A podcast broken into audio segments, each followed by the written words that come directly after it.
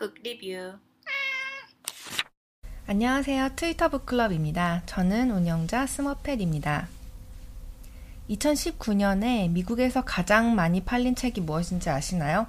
1위는 델리아 오원스의 가재가 노래하는 곳, 2위가 미셸 오바마의 Becoming, 3위가 타라 웨스트 오버의 배움의 발견입니다.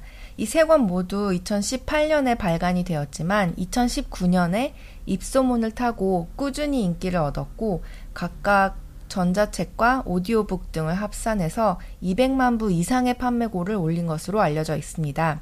가재가 노래하는 곳이나 Becoming은 이전에 번역 출판이 되어서 한국에서도 이미 많은 화제를 모았는데요. 타라 웨스트오버의 배움의 발견이 2020년 1월 5일 열린 책들에서 출판이 되었고 트위터에서도 읽으신 분들이 입을 모아서 굉장한 책이다라고 하셔서 저도 읽어보고 리뷰를 하게 되었습니다. 책 빙고 하시는 분들은 6번 2020년에 출판된 책에 마크 가능합니다. 미국에서 책 판매에 크게 영향을 끼치는 셀럽이 몇 있죠. 오프라 윈플이라든지 버락 오바마가 추천하는 책은 금방 베스트셀러에 진입하곤 하는데요. 배움의 발견은 빌 게이츠가 꼽은 2018년의 책으로도 알려져 있습니다. 저는 사람들의 감상을 읽고 싶을 때 Goodreads 리뷰를 자주 읽는 편인데 거기 떡하니 빌 게이츠의 리뷰가 이렇게 올라와 있더라고요. 자기도 혼자 배우는 능력은 출중하다고 생각을 하지만 혼자서 대학 입학 시험 공부를 해낸 저자를 따라가려면 아직 멀었다.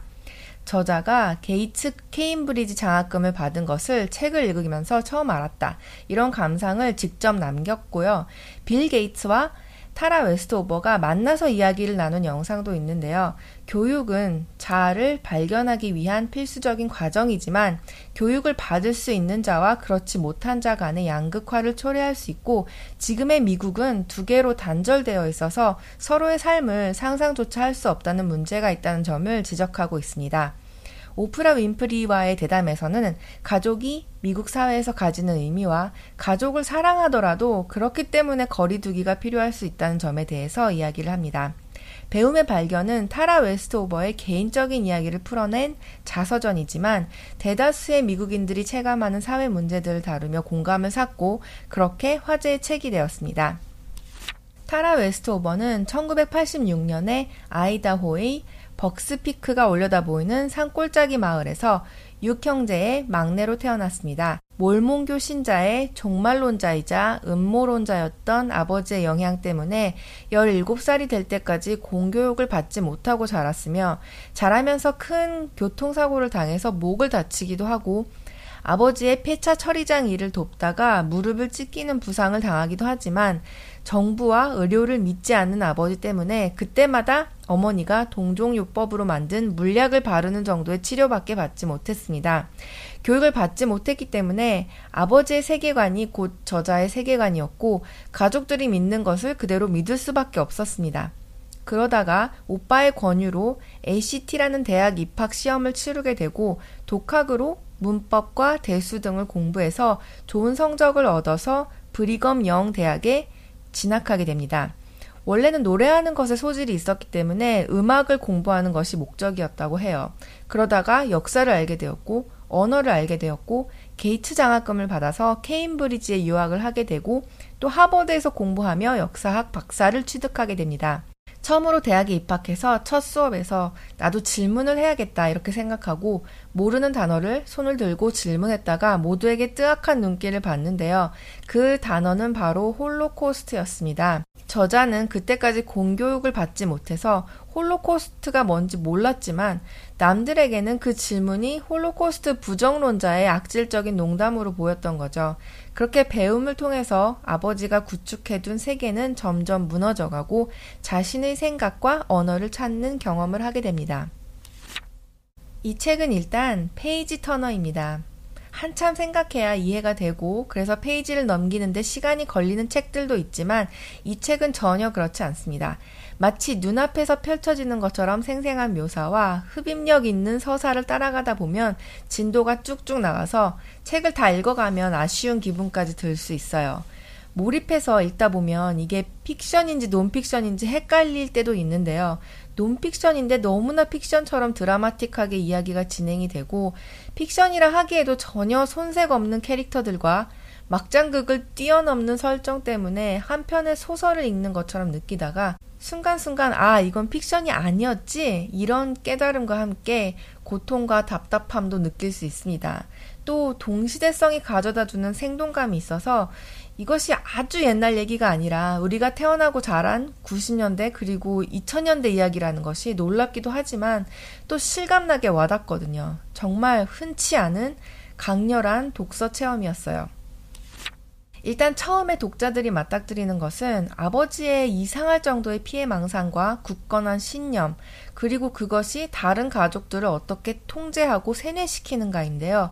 이 부분은 정말 퍽퍽한 고구마 50개를 물 없이 삼킨 것 같은 그런 답답함을 유발합니다.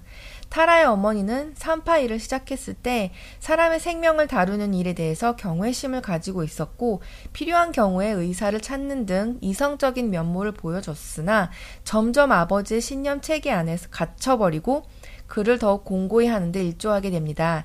이 책은 어떤 개인의 정신적인 취약함과 피해 망상이 낳은 비극에 대해서 이야기하고 있지만 집단이 비뚤어진 신념을 공유했을 때 그 피해가 어떻게 가속되는지도 보여주고 있습니다.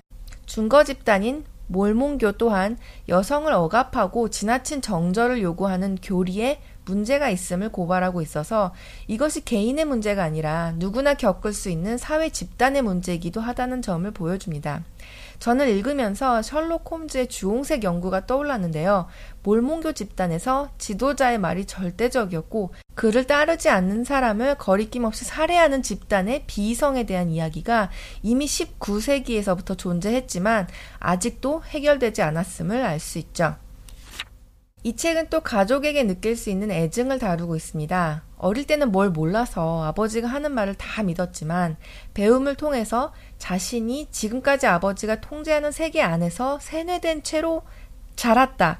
이걸 깨달은 순간 바로 절연이나 독립을 할 수도 있지 않았을까 이렇게 생각을 해 보았는데요. 저자는 가족을 감싸 안으려는 노력을 꽤 오랫동안 한 것 같습니다. 아버지가 잘못된 신념을 가졌다는 것을 자각했지만 그래도 아버지를 사랑했고 자신의 공간인 대학과 가족의 공간인 벅스피크 사이에서 여러 모순을 끌어안고 애쓰느라 상처받고 힘겨워하는 저자의 모습을 볼 수 있었습니다.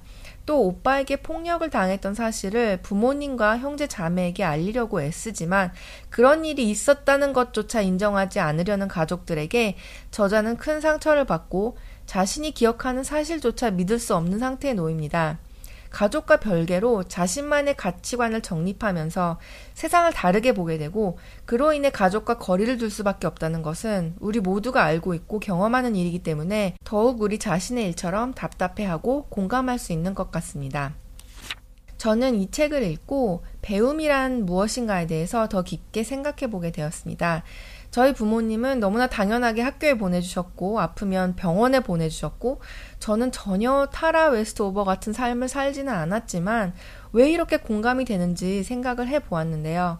학교에 가야 하니까 가서 수업 시간에 거기 앉아 있는 것만으로 과연 교육이라 부를 수 있는가?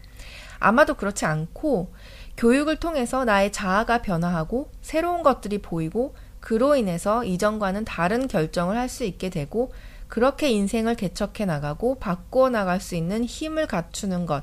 그것이 배움의 본질이며 그렇기 때문에 내가 어떤 영어 단어를 또 어떤 수학 공식을 하나 더 외울 것인가가 아니고 내가 배우는 것들이 나의 사고 체계를 어떻게 변화시킬 수 있으며 나를 어떤 인간으로 만들어 줄 것인가 이런 부분을 더 시간을 들여서 사고할 필요가 있지 않을까 하는 생각이 들었습니다. 오늘은 타라 웨스트오버의 배움의 발견에 대해서 리뷰했습니다. 트위터 book review는 여러분들이 아, 이 책 꼭 읽어봐야겠다라는 생각이 들 수 있도록 노력해서 제작하고 있는데 어떠셨나요? 코멘트나 감상을 덧붙여 주실 분들은 유튜브 댓글 혹은 트위터 해시태그 트위터 book review를 이용해 주세요. 그럼 오늘도 즐거운 독서를 하시길 바라며 다음 시간에 뵙겠습니다. 감사합니다.